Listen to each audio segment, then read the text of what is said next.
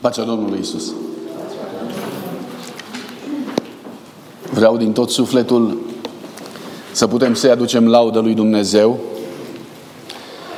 datorită unor motive concrete, reale, din viața noastră, pentru că El și-a făcut loc printre problemele vieții noastre și ne-a bătut la ușă încă o săptămână.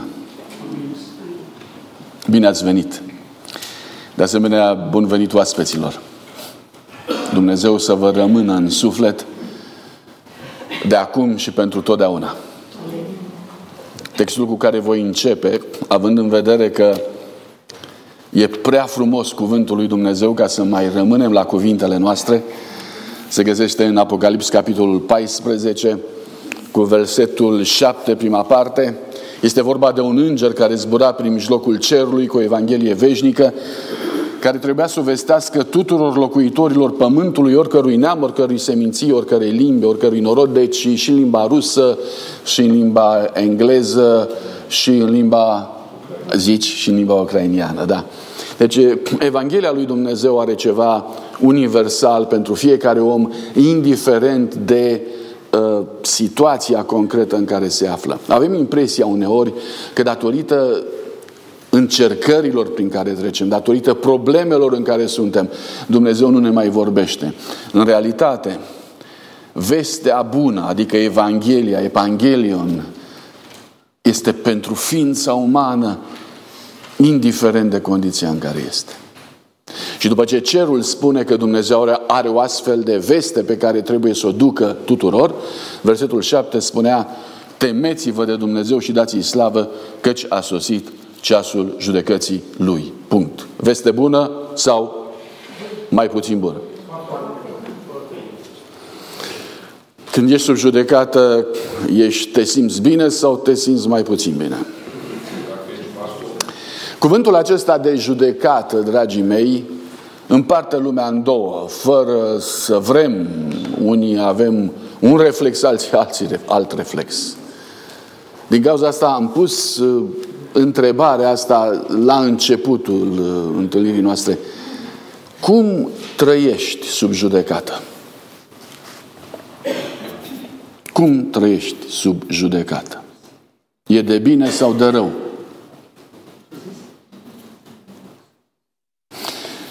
Și um, vă voi invita, spre surpriza dumneavoastră, să plecăm din Noul Testament, să mergem în Vechiul Testament. Să mergem în Vechiul Testament la o carte numită Domnul este judecătorul meu. Adică Daniel. Domnul e judecătorul meu. Și din punctul ăsta de vedere aș vrea să-l folosim ca o introducere astăzi pe Daniel, ca un tip al răspunsului nostru la întrebarea dinainte. Deci Daniel să-l folosim ca tip pentru noi atunci când trebuie să răspundem la întrebarea cum trăiești tu sub judecată? Adică cum trăia Daniel sub judecată? Adică eu pot trăi sub judecată cum trăia și Daniel? Cam asta este provocarea de astăzi. Pentru unii dintre dumneavoastră foarte simplă, pentru că cunoașteți Sfânta Scriptură și ziceți, o, pe Daniel l-am studiat foarte mult. Pentru alții puțin mai complicată, datorită faptului că s-ar putea să fie o abordare nouă, dar ceea ce vreau să spun este faptul că um, aplicația la noi este fantastică, este extraordinară. Cartea lui Daniel este una dintre cărțile vechi ale Sfintelor Scripturi și este de asemenea una dintre cărțile care a făcut mare tulburare în mințile oamenilor în mod special datorită acurateții istorice cu care această carte a fost interpretată. Adică elementele de istorie găsite în această carte s-au împlinit cu asemenea exactitate încât oamenii au zis cartea asta nu poate să fie scrisă atunci când se zice, adică undeva în secolul 6 sau începutul secolului 5 înainte de Hristos. Nu se poate. Cartea asta trebuie să fi, să fi fost scrisă cu mult mai târziu, punctul numărul 1, și trebuie să fi fost modificată foarte mult. De ce? Păi trebuie să fi fost modificată ca ceea ce scrie în cartea asta să se potrivească exact cu realitatea istorică. Când în anii 1940, doar așa repet lucrurile astea ca să le aducem în memorie, când în anii 1940 a fost descoperită sulurile de la Marea Moarte și într-una dintre ulcelele alea vechi, de undeva de secolul II dinainte de Hristos, a fost scos un sul în care era integrală cartea lui Daniel. Eu vorbesc de Daniel acum. Integral a fost descoperită cartea lui Daniel. S-a zis, este extraordinar. Înseamnă că cartea asta n-a fost modificată. Și care și în, an, în secolul II, când au copiat-o esenienii, ea era copiată, luată, deja exista, ceea ce înseamnă că a fost scrisă înainte de secolul II, înainte de secolul III. Se poate să fie autentică data scrierii ei, adică 590, probabil. Și în Septuaginta există. Înainte, înainte, de, înainte de Hristos. Um, și cu bucurie, cu bucurie mă apropii de ideea da. Mă bucur că pot să zic da. De ce? Simplu. Trăim astăzi într-o lume în care miracolele sunt puse sub semnul întrebării. Venim într-o zonă, venim într-o zonă modernă în care rațiunea era totul. Și noi am măsurat totul cu rațiunea noastră și dacă metru rațiunii noastre nu s-a potrivit cu metru găsit în altă parte, am zis că celelalte nu sunt bune. Pentru că omul era măsura tuturor lucrurilor. Așa s-a întâmplat că am măsurat și geneza tot cu metrul nostru și am zis, domnule, nu se poate ca geneza să fie reală, adică uh, în cosmogonia noastră, în geneza noastră, chiar așa să fie Dumnezeu să fie început lucrurile și așa să fie o etapizare de șase, apoi fiecare etapă să țină câte o zi care să aibă o seară și o dimineață, adică 24 de ore, să fim serios. Nu merge treaba asta în condițiile actualismului nostru, ceea ce înseamnă că întotdeauna lucrurile au funcționat ca azi. Deci ziua de azi e măsura întregii istorii. Și dacă lucrurile au fost ca azi, nu se poate ca într-o zi de 24 de ore să se întâmple lucrurile acestea, pentru că azi nu se întâmplă. Și dacă nu se întâmplă azi, înseamnă că nu s-a întâmplat nici altă dată. Interesant, interesant fel de a gândi. Foarte interesant. Din nefericire însă exclude posibilitatea, posibilitatea unui element din afara sistemului nostru de gândire. Cu alte cuvinte, noi presupunem că sistemul nostru de gândire este închis, că noi am verificat tot ceea ce se află în sistemul nostru închis, în cutia noastră, și de asemenea am verificat și ceea ce este în afara cutiei noastre și am ajuns la concluzia că în afara cutiei noastre nu mai este nimeni.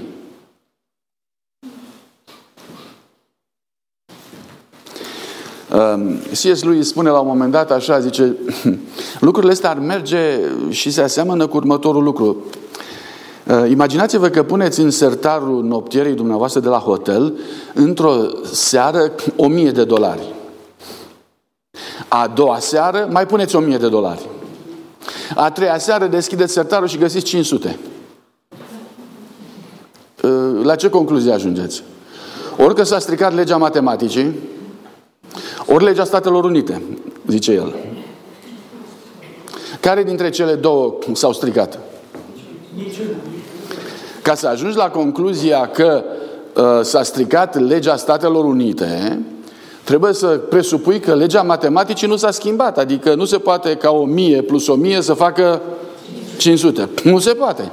Deci legea matematicii încă funcționează, Uh, s-ar putea să se fi stricat legea Statelor Unite sau s-ar putea ca o altă mână din afara camerei tale, a cutiei tale, să fi intervenit acolo și să fi luat banii. Uh, dragii mei, mă întorc la modul nostru de a gândi. Uh, astăzi Și întotdeauna creștinismul a vorbit despre un element din afara cutiei noastre, din afara spațiului nostru, din afara cutiei noastre închise, care are posibilitatea să intervină în sistemul nostru de existență după buna lui plăcere cu cale. De ce? Datorită faptului că el este creatorul și ca și creator, ca originator al tuturor lucrurilor, el are autoritatea celui ce posedă, deci el este proprietarul, da? Stăpânul. Și doi, datorită faptului că acest stăpân a făcut lucrurile de așa natură încât uh, a așezat realitatea lumii acesteia sub anumite legi de existență materiale, care țin toate lucrurile sub control și în existență, dar care a lăsat aceste lucruri și sub autoritatea unor alte legi supramateriale pe care Dumnezeu le-a numit legi morale.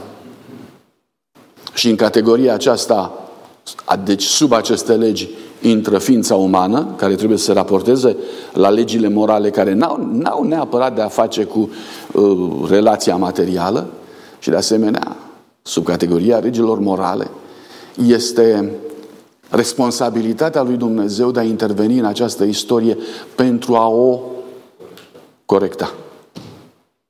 Ține de moralitatea lui Dumnezeu ca să intervină aici.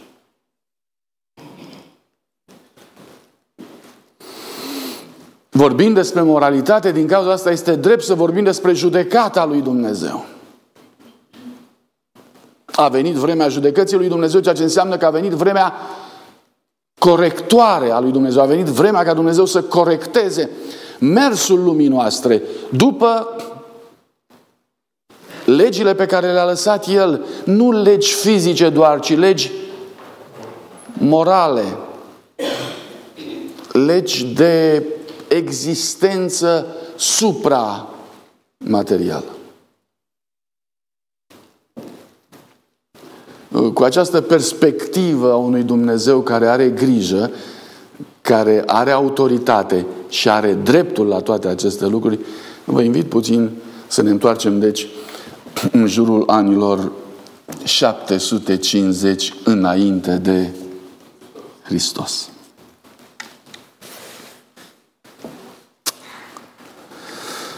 Poporul evreu își ducea secolele lui de istorie,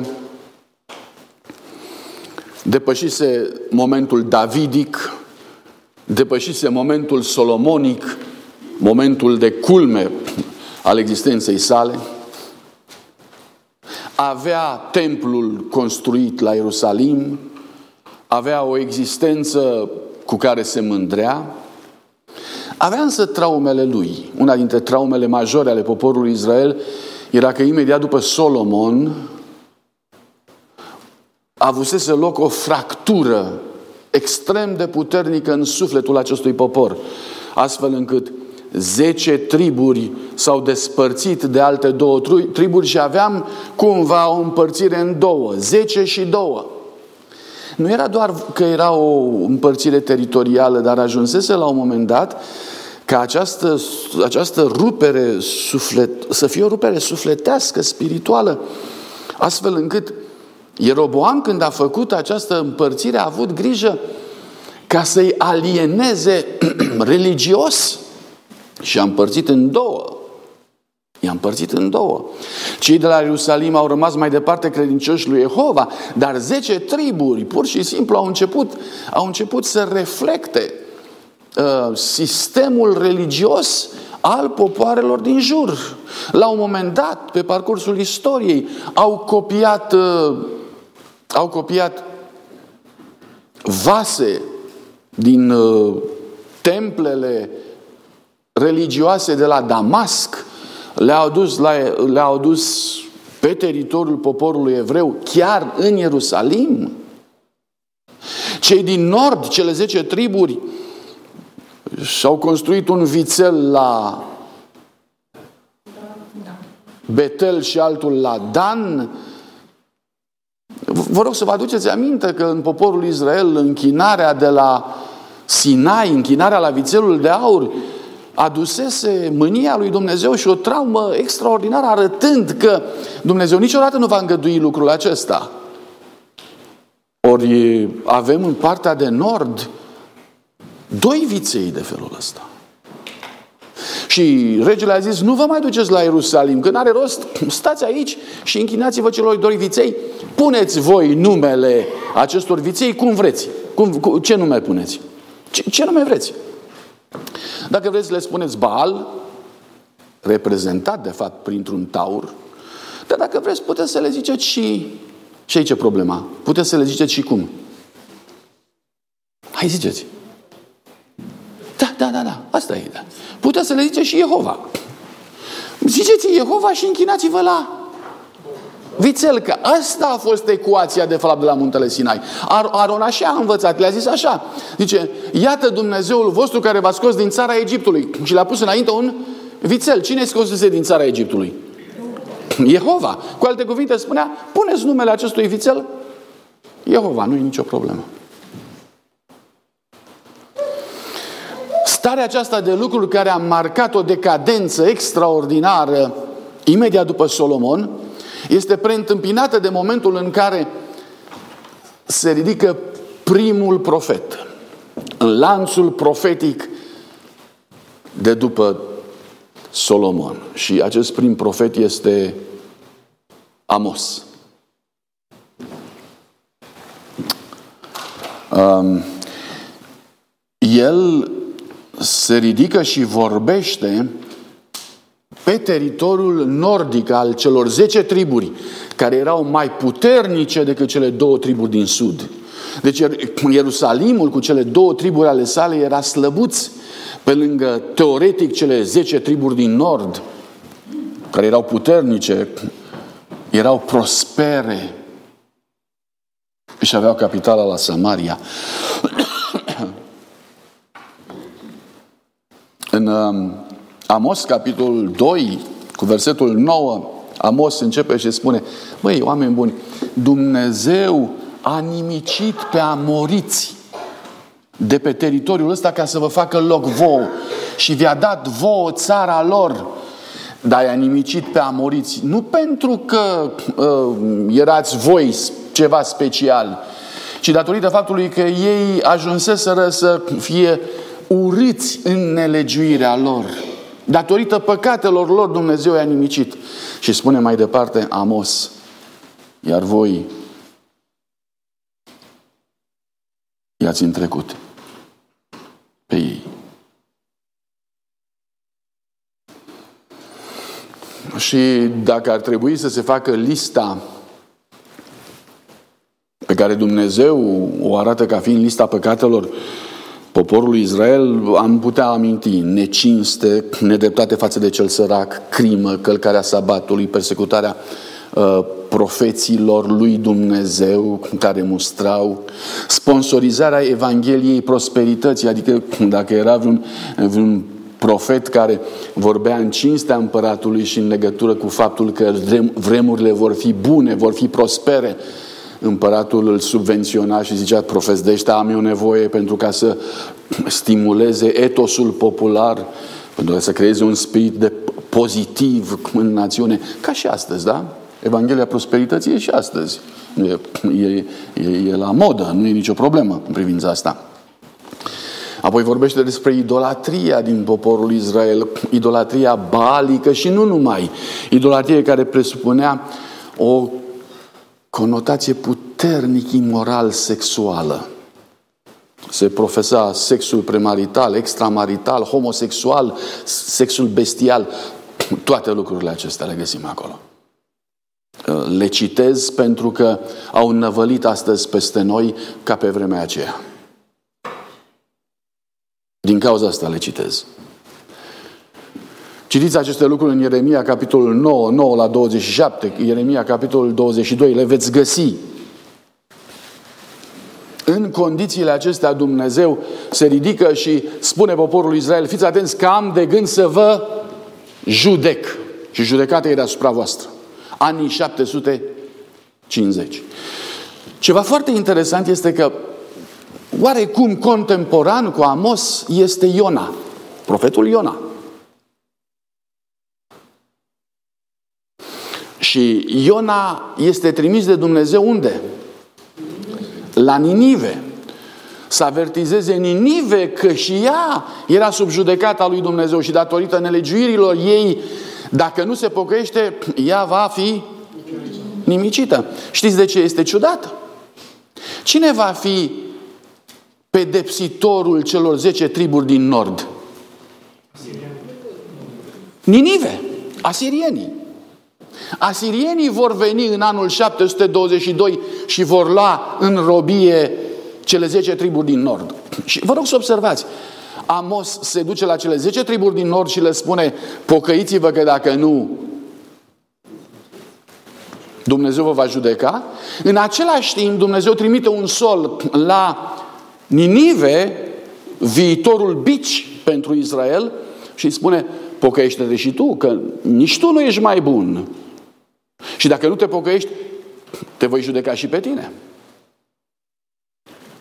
Cele două națiuni sunt cumva în aceeași situație. Spuneți-mi, de ce a scăpat Ninive? Din ce cauză a scăpat Ninive? S-a pocăit. S-a pocăit. Ninive s-a pocăit de păcatele ei. Israel s-a pocăit? Nu. nu. Așa se face că mai târziu, în anul 722, Ninive pleacă, se suie împotriva poporului Israel, ia cele 10 triburi de nord, adică le cucerește, apoi le ia și le mută undeva în nordul Asiriei. Iar pe teritoriul, pe teritoriul israelit al celor 10 triburi aduce alte neamuri, care mai târziu vor, vor forma samaritenii. Uh, vreau să vă întreb, mai știți ceva de cele 10 triburi? Poftiți? Mai știți ceva de cele 10 triburi? Nu. Astăzi vom vorbi despre ducerea în robie și a lui Iuda și a lui Beniamin și a celor ultimele două. Vreau să vă întreb, dacă de cele 10 triburi nu mai știm nimic, nu era foarte posibil să nu se mai știe nimic și de cele două care au fost duse în robie mai târziu? Pe cele 10 din nord i-au luat asirienii. Pe cele două din sud le-a luat babilonienii. De ce de cele două din sud se mai știe ceva și de cele zece din nord nu se mai știe nimic? Datorită lui Daniel. Datorită lui Daniel. Cum tâlmășiți numele Daniel? Dumnezeu este judecătorul meu. Datorită lui Daniel, cele zece, cele două triburi din sud nu și-au pierdut identitatea.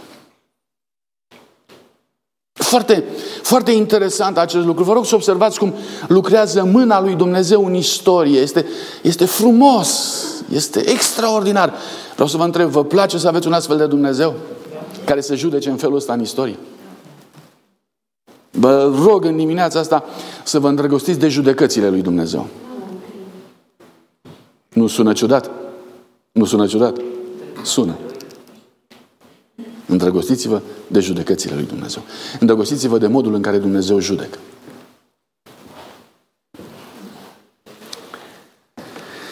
Um, mă întorc la anul 722. Ce era în 722, vă amintiți? Ce s-a întâmplat? Fraților, n-am luat în dimineața asta și n-am făcut PowerPoint. Pentru că PowerPoint-ul ne fură. Aș vrea să rămânem cu ceva în memorie. 722 este anul în care Ninive vine și cucerește Samaria și duce cele 10 triburi în robie. Este anul în care niniviții care se pocăiesc vin și pedepsesc pe izraeliții aleși, dar care nu s-au pocăit. Foarte interesant momentul ăsta. În timp ce, în timp ce asirienii cuceresc toate cele 10 triburi din nord, spuneți-mi mie ce au zis cele două triburi din sud, adică Iuda și Beniamin. Ei n-au fost atinși, ei au scăpat, ei n-au fost atacați de asirieni. Ce au zis când au văzut că cele 10 triburi din nord se duc?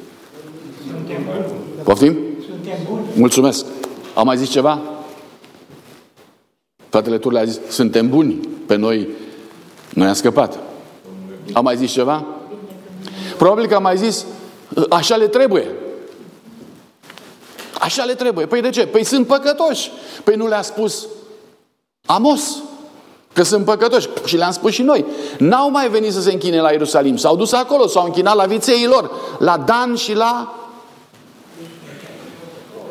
Betel, Betșeba. Berșeba. Dar uh, merită. Uh.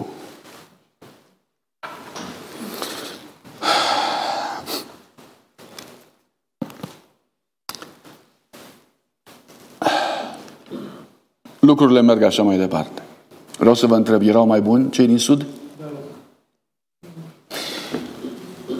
Deschideți cu mine în Ezechiel, capitolul 8. E foarte interesant Ezechiel. Ezechiel uh, va trăi momentele lor în captivitate și a distrugerii Ierusalimului. Și omul ăsta în al șaselea an, în ziua a cincea, a lunii a șasea, când ședeam în casă cu bătrânii lui, lui Iuda, îi descoperă Dumnezeu starea națiunii sale, adică a casei lui Iuda. Auziți? Versetul 8. Îngerul mi-a zis, fiul omului, ia sapă în perete, am săpat un zid și iată că era o ușă. Vă rog să observați, lucrurile astea sunt camuflate, cu alte cuvinte sunt secrete. Dumnezeu îl invită pe Ezechiel să intre în secretele, în zonele secrete ale vieții poporului iudaic. Am intrat, m-am uitat, iată că erau tot felul de chipuri, de târătoare, dobitoace urâcioase, idolii casei lui Israel zugrăviți pe perete de jur împrejur. Idolii cui? Poftiți? Păi de ce casei lui Israel? Deci, idolii pentru care cele tre- 10 triburi de nord, casa lui Israel, fusese răduși în robie, unde erau acum? Erau, erau la Iuda, erau în Ierusalim. Erau lângă, lângă templul lui Dumnezeu. Dom'le, parcă nu se mai termină odată. Îi nimicește Dumnezeu pe amoriți ca să scape de idolii lor. Îi iau izraeliții. Îi nimicește Dumnezeu pe cele 10 triburi din nord, pe izraeliți. Îi ia Iuda. Este așa o, o tentativă de, de, de ocrotire a acestor, acestor idoli fantastică. Versetul 11. Înainte acestor idoli stăteau 70 de oameni din bătrânii casei lui Israel, în mijlocul cărora era Iazania fiului Șafan. Fiecare din ei avea o cădelniță în mână, se înălța un nor gros de tămâie, seamănă cu Slu... E vorba de slujire antică. Slujire antică. Iată, așa slujau păgânii cu tămâie, cu candele cu tămâie în fața idolilor lor. Obicei care se menține până în ziua de astăzi. Din nefericire, Biserica creștină face același lucru, fără să fie conștientă de fapt că obiceiul era păgân. Poate că îmi veți spune, da, cu, cu, cu, cu cădelnița se slujea și la templul la Ierusalim. Așa este? Problema este, sau diferența este că la Ierusalim nu se slujea în fața chivotului. Nu se slujea în fața chivotului. Aici uh, uh ideea era că erau tămâiați zei, erau tămâiați, erau tămâiate echipurile respective. Aveau nevoie de această slujire. În concepția lui Israel, tămâia era... Ce era tămâia? Rugăciunile Sfinților. Tămâia era o chemare la rugăciune națională, dacă doriți. Oamenii erau chemați la îngenunchiere, erau, erau, erau chemați să țină legătura cu Dumnezeu. Pe când aici, tămâia era slujirea zeului respectiv, dezinfectarea lui, ajutarea lui să trăiască, îi dădeau să mănânce și așa mai departe. N-are rost să mai continui aici. El mi-a zis, versetul 12, Fiul omului, vezi ce fac în întuneric bătrânii casei lui Israel, fiecare în odaia lui plină de chipuri? Că zic, nu ne vede Domnul, a părăsit Domnul țara aceasta și mi-a zis, vei vedea și alte urăciuni mai mari. 14. M-a dus la intrarea porții casei Domnului spre miază noapte și iată că acolo stăteau niște femei care plângeau pe Tamuz. Cine-i Tamuz ăsta? Zeuzeu, dar de unde? Face parte din altă categorie de zei. Ăștia erau, ceilalți erau zei cananiți, luați de la izraeliți, dar Tamuz de unde? Tamuz este zeu mesopotamian din Babilonia. Ziua de naștere a lui Tamuz, 25 decembrie. 25 decembrie, ce vă spune? Echinocțiul de iarnă, ce vă spune? Crăciun, sigur că da. Femeile îl plângeau pe Tamuz din ce cauză? Că murise. Legenda spunea că a murit și că Iștar s-a dus și l-a scos din infern. La, la babilonieni, zei nu, adică, iertați-mă, morții nu mureau. Morții nu mureau. Și după nașterea lui Tamuz, sau după 25 decembrie, în fiecare an, morții ieșeau la viață.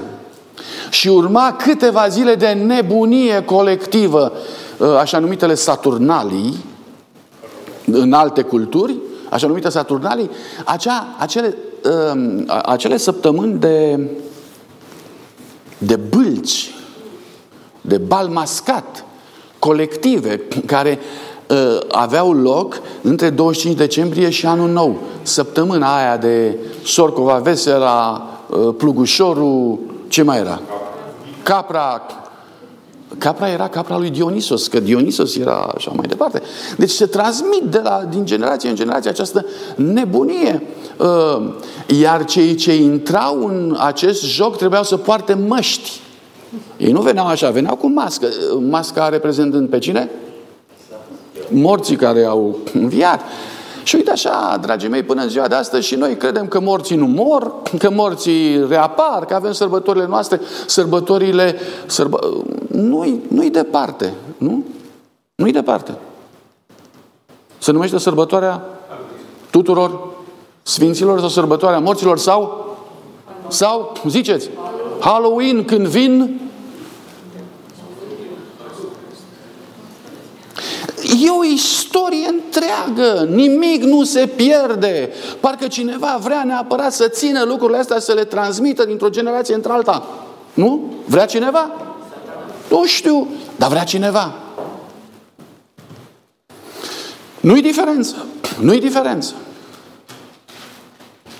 Mă, mă, apropii, mă apropii foarte mult de Daniel. Adică de momentul nașterii sale. Cam asta era starea, cam asta era starea în Iuda, în momentul în care, în momentul în care uh, timpul trece. Deci 722 e căderea Samariei. Uh, Iuda zice, noi stăm mai bine, dar uite cum stătea de fapt, era cu tamuz, cu toate astea care le-am discutat până acum, toate le aveau încorporate în cultura lor secretă acești oameni. Și în timp ce trăiesc mai departe, aproape 100 de ani, în anul 626, deci 722, 626, diferența este de 100 de ani. După 100 de ani, este distrusă, este distrusă Ninive. Cine era Ninive? Asupritorul triburilor din nord și Iuda zice, în sfârșit i-a venit rândul lui Ninive. Uite că Dumnezeu nu lasă nepedepsit. Și ea zice încă o dată, dar noi suntem buni, noi suntem mai buni, noi am scăpat, de noi nu se poate atinge nimeni. Din ce cauză? Aveau făgăduința mesianică, era un popor mesianic, îl așteptau pe Mesia. Vă dați seama? Dacă ar fi intervenit și ar fi, ar fi avut aceeași soartă ca și asirienii, ar însemna că Dumnezeu nu se ține de cuvânt, nu? Pentru că măcar Ierusalimul a rămas și Ierusalimul era locul unde Dumnezeu a promis că va veni Mesia.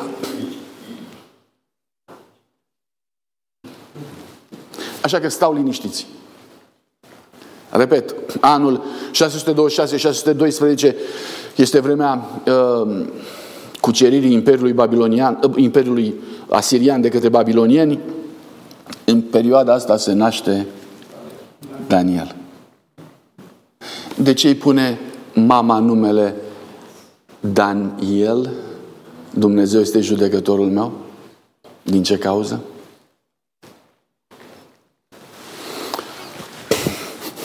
Alte nume. Știți că la un moment dat o perioadă în, eu știu, în istorie poate să fie recunoscută de numele care se pun în vremea respectivă. La un moment dat uh, s-a pus numele Andrei între români, altă dată s-a pus numele Vlad și majoritatea generației respective poate numele astea. Generația lui Daniel. Ce alte nume mai purta? Da, așa e. Unul dintre prietenii lui de aceeași vârstă se numea Anania, ceea ce înseamnă Domnul dă har sau bunătate. Altul se numea Micael, care înseamnă cine este ca Dumnezeu. Cu alte cuvinte, Dumnezeu este unic. Altul este Azaria, ceea ce înseamnă Domnul ajută. Vreau să vă întreb, ce fel de părinți erau părinții ăștia? Părinți în care văd că lumea din jurul lor se prăbușește. Văd că sirienii cuceresc pe uh, izraeliții de nord. Văd că Asiria cade sub Babilon. Văd că schimbări rapide au loc ca niciodată în generația lor. Apropo, trec puțin la generația mea. Nu vi se pare că se schimbă prea mult și azi? Nu vi se pare că și astăzi trăim într-o vreme de schimbări cum n-au mai fost? E bine, în timp ce lucrurile se schimbă atât de rapid, ei pun nume asta. Domnul e judecătorul meu, Domnul dă har, Domnul ajută, cine e ca Dumnezeu. Ce fel de părinți sunteți voi? Hmm?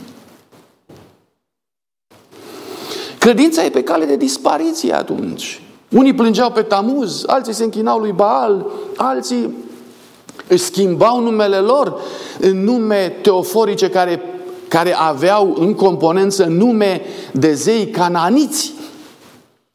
Poporul evreu nu reușea să reziste. Poporul iudeu din sud nu reușea să reziste. Am vorbit despre lucrul ăsta. Ce se întâmplă cu părinții ăștia? Ăștia cum rezistă acești părinți? Unde se uitau? Care e preocuparea lor? Apropo, ce fel de părinți avem azi?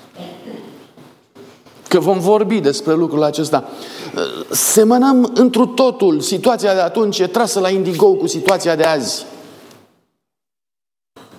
Cum stau părinții creștini? Care-i preocuparea? Ce nume pun părinți, pun copiilor lor? Dar mai mult decât atât, ce fel de copii au fost aceia care au purtat numele astea? Că puteau pur și simplu să zică, știi ce, nu mă interesează numele azi. Numele astea azi. Sunt o mulțime de tineri astăzi că atunci când intră pe internet își schimbă numele, corect? Își pun uh, nume avatar, se numesc, nume avatar, schimbate. Să nu-i identifice nimeni. Nu, pute, nu puteau să-și schimbe? Nu puteau să-și schimbe numele? Mai mult decât atât, Babilonul le-a și dat oferta asta, că mai târziu vom vorbi despre treaba asta, uh, li se va schimba numele. De ce? Prima dată când am ajuns în București, mi-aduc aminte și acum. Într-un oraș în care nu mă, simțe, nu mă cunoștea nimeni. Știți care a fost primul meu gest? M-am așezat pe marginea trotuarului, jos. Și am zis, sunt liber, nu mă mai vede mama. Că murdăresc pantaloni. Știți? Liber. Ce fel de tineri au fost aceștia care n-au simțit eliberarea asta? Pot să nu mă mai numesc Daniel. Pot să nu mă, nu mă mai numesc Anania, Mișael, Azaria. Ce fel de tineri au fost? Ce fel de tineri au fost care vor scrie mai departe istoria vieții lor și o vor intitula mare Daniel? Și nu făceau referire la numele lor. Făceau referire la faptul că Dumnezeu judecă. Ce fel de tineri au Vă las să vă gândiți lucrul ăsta. Aș vrea să mai, să mai trec puțin cu dumneavoastră prin câteva date. Cine i-o fi învățat? Cine i-o fi învățat să stea lângă Dumnezeu? Cine i-o fi învățat să fie credincioși? Mă întreb, i-o fi inspirat Ieremia, marele profet? Au stat împreună cu el? Sunt întrebări la care vă rog să vă gândiți dumneavoastră. Am citit din Ezechiel capitolul 8 ultima dată, așa este? Știți în ce an s-a scris uh, Ezechiel capitolul 8? A fost scris în anul 592. 592. Uh, vreau să observați un lucru. Ierusalimul a fost atacat de trei ori de către Nebucadnețar. O dată în 605, a doua oară în 597, a treia oară în 586. Nu mă interesează ca dumneavoastră să învățați anii, deși ar fi frumos. A, nu asta e problema. Problema este, de ce de trei ori, Doamne? De ce de trei ori? Prima dată, în 605, îl ia în robie pe Daniel. A doua oară, în 597, îl ia în robie pe Ezechiel. A treia oară, în 586, e distrus Ierusalimul complet. Observați cum Dumnezeu încearcă cumva să-i trezească la, la pocăință pe popor.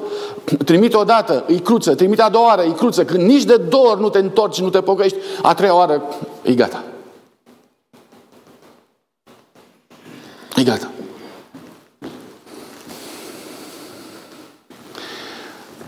În 592, aia era situația poporului evreu. Cu tamuz, cu zei respectiv, cu orice. Și acum vă rog frumos să deschideți cu mine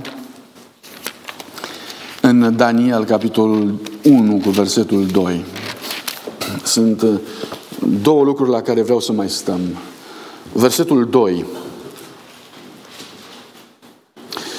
Domnul zice, hai să citim și unul. În al treilea an al domniei lui Ioachim, împăratul lui Iuda, Nebucadnețar, împăratul Babilonului, a venit împotriva Ierusalimului, l-a împresurat. Domnul a dat în mâinile lui Ioachim, împăratul lui Iuda, și o parte, deci a dat în mâinile lui pe Ioachim, împăratul lui Iuda, o parte din vasele casei lui Dumnezeu. Nebucadnețar a dus vasele în țara Șinear, în casa Dumnezeului său, le-a pus în casa visteriei Dumnezeului său.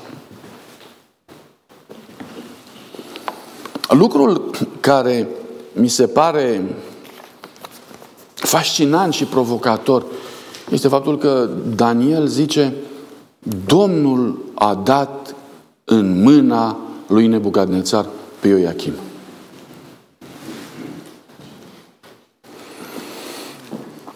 De ce Daniel nu zice, um, ar putea să fi spus așa, domnule, au fost greșeli de tactică, militară, au fost greșeli politice. Nu trebuia să fac asta, nu trebuia să fac asta. Uh, greșit a fost primul ministru, ministrul de război, împăratul. Nu zice nimic de toate lucrurile astea. ce simplu. Dumnezeu l-a dat în mâna lui. Păi de ce? Există un realism profetic în conștiința poporului evreu, unic, unic, dezvoltat de Sfânta Scriptură. Și anume, judecata lui Dumnezeu.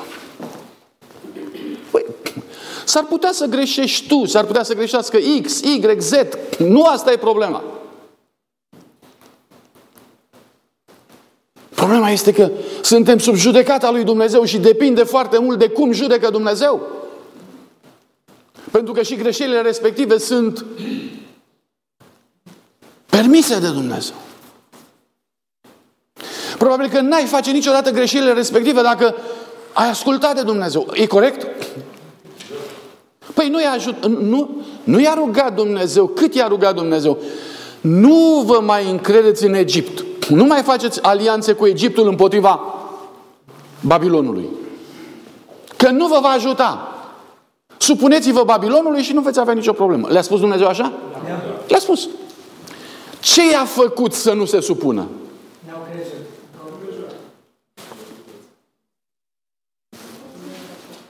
De ce nu asculți, omule? De asta zice Dumnezeu i-a dat în mâinile Nebucadnețar. Dar asta înțeleg. Dar știți ce nu înțeleg? Nu înțeleg de ce Dumnezeu, ă, Daniel, pardon, poartă cu bucurie numele de Daniel mai departe. Adică în timp ce Dumnezeu dă în mâna împăratului Nebucadnețar Ierusalimul, Daniel zice, Dumnezeu e judecătorul meu. Cum poți, Daniel, să mai vorbești de astea? Are Daniel vreun, are Daniel vreun câștig? Are vreun câștig? N-are. Niciunul. Îi se distruge țara, corect? Își se distruge țara. Se distruge ceea ce iubea cel mai mult, templu. Dintr-un popor mesianic care trebuia să ducă salvarea la întreaga omenire, că ăsta era rolul lor, a ajuns să nu poată să fie salvați. Aproape sunt un popor pierdut. Părinții lui Daniel sunt, nu, nu, mai știe, nu se mai știe nimic de ei, uciși. Dar în orice caz i-a pierdut, nu i-a mai văzut niciodată. Este luat de acolo nu pe considerente favorabile, este luat din țara lui ca rob. Îi se pun picioarele în fiare și trebuie să parcurgă pe jos peste 1500 de kilometri, aproximativ a 1000 de maile. Cam 25 de kilometri pe zi se puteau face. Au trebuit să meargă în continuu, marș forțat, două luni de zile. Două luni.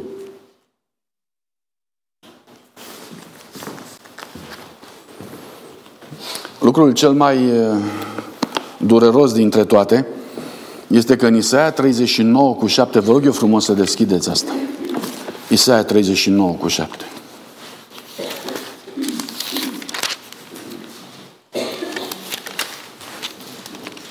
îi se spune lui Ezechia, regele de atunci al Ierusalimului, cu mult timp înainte de cucerirea Ierusalimului. Îi se spune, pentru că n-ai dat slavă lui Dumnezeu, vor lua din fiii tăi, ieșiți din tine. Apropo, Daniel era de inviță regală, era unul dintre urmașii ultimi ai regelui uh, ultim al poporului Israel. Zedechia. Ce vor lua din fiii tăi ieșiți din tine, pe care îi vei naște, să-i facă fameni în casa împăratului Babilonului. Ce înseamnă fameni? Eunuci. Eunuci. Procesul de castrare. Este posibil ca Daniel să fi fost făcut eunuc. Ce câștiga? Ce a câștigat Daniel? Ce a câștigat? omenește nimic. Asta este partea extraordinară. Cum poți să spui, Domnul este judecătorul meu și aparent să nu fie nimic bun în toată treaba asta? Cum e posibil? Cum e posibil să-ți însușești judecata lui Dumnezeu în condiții de felul ăsta. Cum e posibil să-ți placă judecata lui Dumnezeu? Pentru că sunt două feluri de istorie. Este o istorie colectivă, națională, pe care, despre care am vorbit până acum, dar este și istoria mea personală și te întreb, bine, bine, dar de ce sunt eu vinovat de toate păcatele poporului meu? Că părinții mei au fost credincioși, mi-au pus nume Daniel. Eu am fost credincios până în momentul acesta. Unde se vede deosebirea între cel bun și cel rău? Unde se vede deosebirea între istoria națională și istoria personală a cuiva? Poți tu, ca istorie personală, să spui, Doamne, împărtășesc de bună voie poarta, soarta poporului lui Dumnezeu? Poți să spui treaba asta? Sunt dispus să împărtășesc soarta poporului lui Dumnezeu. E drept? Păi nu e drept. Și atunci? Ce șansă ai? Frații mei, cele două istorii se întrepătrund, să știți. Istoria poporului Dumnezeu cu istoria individuală se întrepătrund. Greșelile pe care le face poporul lui Dumnezeu ca la nivel de biserică se repercutează asupra ta ca individ. Nu există să nu, se, să nu aibă legătură. Au legătură. Care e singura șansă? Care e singura șansă? Dumnezeu este judecătorul meu. Asta e singura șansă. Dacă Dumnezeu nu este judecătorul meu și judecătorul tău, în condițiile în care biserica uh, își pierde identitatea, în condiția în care biserica își pierde scriptura, în condiția în care biserica își pierde moralitatea, în condiția în care vedem că se dizolvă aproape tot. Dacă Dumnezeu nu rămâne judecătorul nostru, pierdem și nu mai e nimic de câștigat. Este singura noastră perspectivă.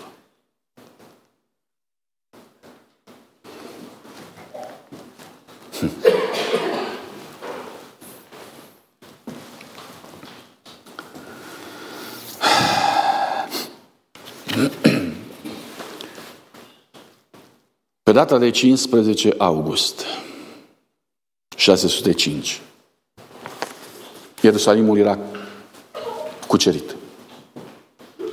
Nebucadnețar primește o veste că a murit tatăl său. De frică să nu ia altcineva tronul, cu o suită destul de importantă, o ia prin deșert și traversează deșertul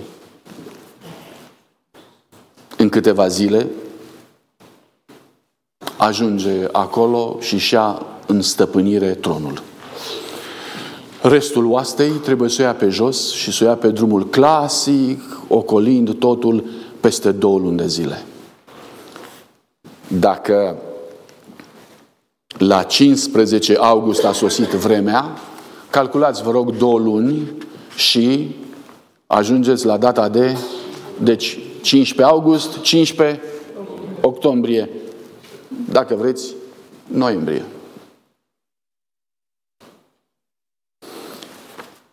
Ierusalimul este în efervescența sărbătorilor de iarnă.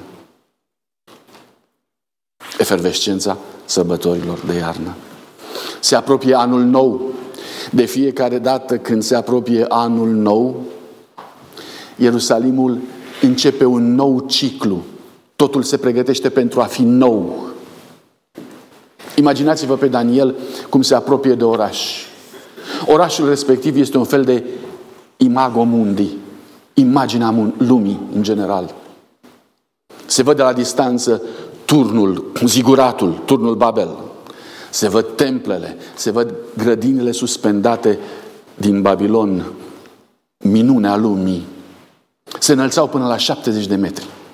77, de fapt aproape 80 de metri. Pe aceste terase suspendate creșteau copaci de 25 de metri înălțime. Nu erau uh, jucării. Erau terase care susțineau păduri cu copaci selecți, puternici. Sub respectivele terase erau camerele regale care aveau întotdeauna răcoare în timpul verii. Și regina, în mod special, locuia acolo.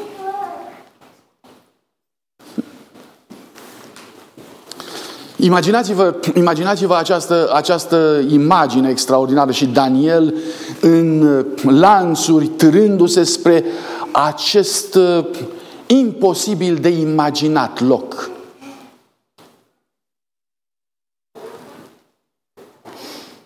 zgârienorii erau prezenți acolo. Despre Babel se spune că a, a, s-a vrut să fie un turn care să ajungă până la cer. Ce rost avea? Istoria îmi spune că era locul unde se întâlneau cele două lumi lumea reală cu lumea suprareală. Sus de tot, Babilonul, după ce parcurgeai cele șapte porțiuni inițiatice ale lui, sus de tot avea o cameră de odihnă pentru rege, pentru generali, pentru preoți, care doreau să vină acolo și să asculte glasul celor din lumea cealaltă. Acolo se purtau dialogurile, acolo erau epifaniile păgâne. Acolo erau epifaniile păgâne. Stau și mă gândesc dacă nu cumva Nebucadnețar a primit visul lui într-una dintre ședințele acestea, deși textul spune că Dumnezeu a avut grijă să nu îl descopere acolo. Textul spune, pe când Nebucadnețar era în patul lui, astfel încât Dumnezeu a sfidat acest această încercare de a cunoaște supranaturalul. Și Dumnezeu a zis, nu, nu, nu, lasă, fii tu liniștit, vei avea un vis acolo unde nu te aștepți. Dar asta este o altă problemă. Mă întorc la, la, mă întorc la, la această cultură extraordinară. Fantastic. Și aici era robul încătușat al evreilor care nu plecase, cred, niciodată de acasă, care văzuse cea mai înaltă și cea mai importantă clădire ca fiind templul lui Solomon, frumos, dar nu se, nu se compara nici pe departe cu uh, templele lui Marduc care erau acolo. Și când uh, ajunge, ajunge și intră pe porți,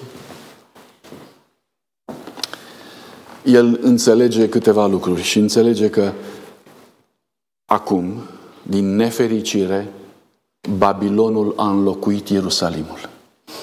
Nu numai în viața lui, dar în istorie. Babilonul a înlocuit Ierusalimul. Rețineți lucrul ăsta. Suntem din nou într-o vreme în care Babilonul a înlocuit Ierusalimul. Suntem exact acolo. Doi. Ultimele familii ale lui Iacob erau duse în robie. El făcea parte dintre ele. Nu se știa dacă vor trăi sau nu. Trei. Dispariția lor însemna dispariția planului mesianic. Mesia nu va mai putea veni, corect? Dacă dispăreau ei, profeția spunea că din ei se va naște Mesia. Înseamnă că se punea la cale dispariția actului mesianic și anume dispariția venirii lui Isus Hristos pe lumea aceasta. Și dacă Isus Hristos nu mai putea veni, însemna că se punea la punct distrugerea lumii. Distrugerea acestui univers. Uman, mă, mă refer la universul uman. Vreau să le înțelegeți, suntem din nou în același punct. Din punct de vedere profetic. Trăim aceeași realitate. Se vrea din nou prăbușirea lumii, se vrea din nou dispariția planului mesianic, se vrea din nou să se asiste cum ultimele biserici se transformă în baruri, în locarul de noapte, în cu totul sau în orice altceva. Se vrea din nou lucrul acesta. Se vrea din nou ca Babilonul să înlocuie Ierusalimul.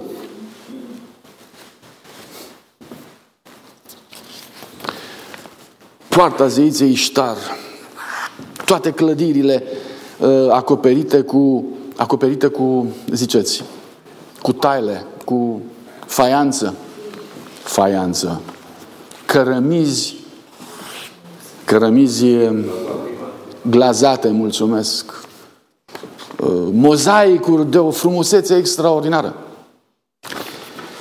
În Babilon s-a, inventat efectul de stradă. Până atunci n-a existat. Ce înseamnă efectul de stradă? Efectul de stradă înseamnă un loc unde să te plimbi pentru a te afișa. Și strada respectivă se termina cu poarta zeiței Iștar. Era poarta acestei zeițe.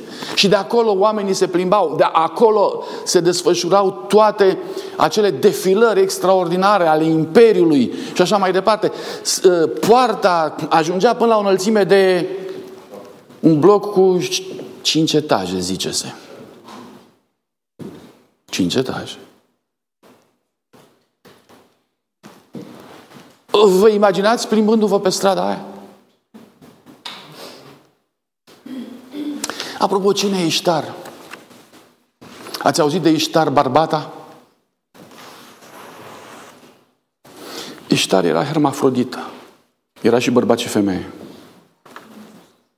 Iștar barbata. Ea era femeie, dar era bărbat. Iștar barbata. Nu vă sună?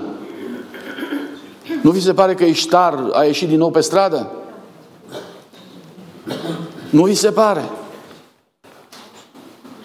Tiamat, zeița, zeița începuturilor din care s-a născut totul, era și bărbat și femeie, era bisexuată. Cultura asta împotriva naturii își are rădăcina de atunci și nu de acum.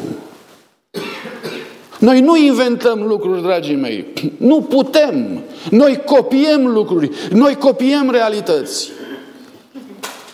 Când Daniel a intrat în, în, în realitatea lumii acelea, e ca și cum un copil al nostru intră în realitatea pe care o avem noi astăzi pe stradă aici în America.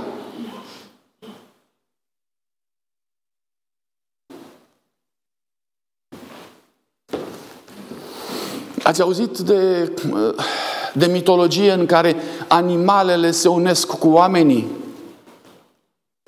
Ce sunt sirenele, spre exemplu? E mitologie greacă, dar nu contează. Ce sunt sirenele? Jumătate pește ca ieșit din apă, nu? A evoluat și cealaltă, jumătate a evoluat și a devenit om, cealaltă a rămas... E verigă de legătură, că și așa Sistemul evoluționist caută foarte mult verigi de legătură. Uh, sugestia mea ar fi să folosească sirenele. Sunt foarte bune uh, verigi de legătură între lumea acvatică și lumea uh, uscatului în procesul de evoluție. Da? Sfinxul. Ce este? Ăsta e în Egipt. Ce e Sfinxul? Ziceți-mi repede. Corpul este de leu și capul este de om.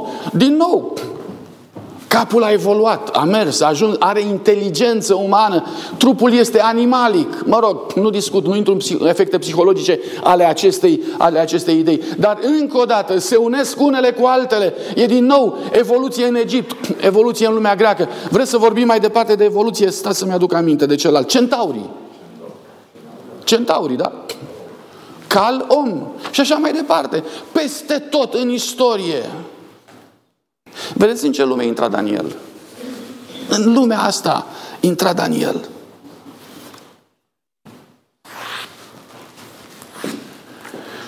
Puteai să spui, tu cărui Dumnezeu slujești? Dumnezeului cerului și al pământului. Și babilonii ziceau, a, oleu, pe ei nu mai sunt la modă zei ăștia. Pe cum nu mai sunt la modă? În istoria Egiptului, în istoria, în istoria babiloniană, a fost un proces și anume zo, zeii din zorii creațiunii, zo, zeii creațiunii fusese uitați și fusese înlocuiți cu zei mai târzii, care erau zei revoluționari. Zeii creațiunii erau dați la o parte din cauza că erau zei care nu mai făceau nimic. Au făcut creațiunea și după aia N-au mai făcut nimic, au dispărut așa, dorm. Asta era ideea lor, dorm. Și au fost înlocuiți cu zei mai târziu, cu Marduc, care luptă, se revoltă, schimbă lucrurile și așa mai departe. Degeaba te duceai să spui, eu sunt uh, un slujitor al uh, lui Dumnezeu care a făcut cerurile și pământul. Ei ziceau, dar nu, nu, nu, uh, uh, doarme, lasă-l pe la o parte, haide, vino aici. În fiecare an, la, înainte de anul nou, regele, împăratul trebuia să participe la uh, hierogamos. Jocuri obscene, triviale, sexuale, care aveau loc în cadrul unor ceremonii sacre în care regele trebuia să aibă un, o relație intimă cu o hierodulă, ceea ce înseamnă o desfrânată de profesie. Toate lucrurile acestea s-au desfășurat sub ochii lui Daniel. Toate. Plecase de acasă. Acasă la el îl plângeau pe Tamuz. Acum l-au descoperit pe Tamuz. În noiembrie, când a venit, prima sărbătoare mare pe care a sărbătorit-o a fost sărbătoarea lui Tamuz. S-a întâlnit cu Iștar, cu toate nelegiuirile. Confruntarea a fost teribilă, dragii mei. Și cu asta voi încheia. Efectul de confruntare este uluitor.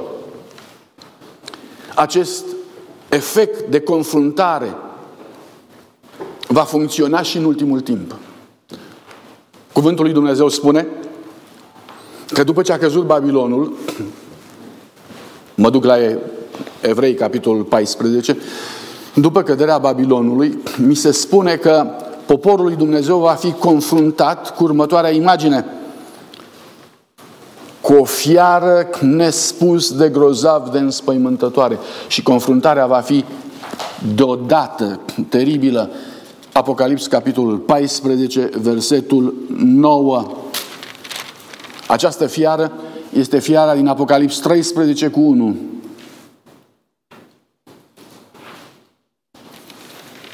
În altă parte este definită grozav de înspăimântătoare. Ce va face copilul lui Dumnezeu, poporul lui Dumnezeu, față în față cu Babilonul? Ajung mereu la aceeași concluzie. Domnul este judecătorul meu.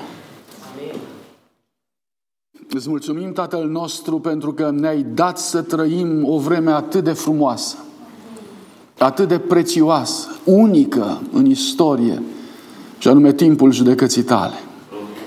Îți mulțumim, Doamne, pentru că ne-ai pus la dispoziție posibilitatea de a trăi prin harul Tău sub protecția judecăților Tale. Îți mulțumim, Doamne, că judecată nu înseamnă doar căutarea unei vinovății, ci înseamnă și apărarea celor care sunt iubiți de Tine. Venim înaintea Ta, Doamne, să Te rugăm să ne aperi. Să Te rugăm, Doamne, să ne ajuți să stăm în locul în care Tu vei putea să-ți exerciți apărarea, providența și prezența Ta. Dă-ne putere să ne mutăm din zona de primejdie în zona de siguranță. Dă-ne înțelepciunea să învățăm din realitatea și istoria acestei lumi, faptul că Tu ești o realitate și de asemenea că ești puternic la lucru nu doar la nivel de istorie, ci și la nivel de problemele noastre personale. Vrem să ne încredințăm viața în mâna Ta, încă o dată. Vrem să încredințăm biserica în mâna ta încă o dată. Vrem să rămânem ai tăi și legământul acesta de pace să ne facă să stăm sub protecția ta. Toți aceia, Doamne, care încă au amânat legământul, pune-le în suflet dorința de a veni să te întâlnească de a se grăbi să stea sub aripile tale. Ca tu să poți să-ți împlinești porunca față de lumea aceasta și să vii cât se poate de repede. Amin.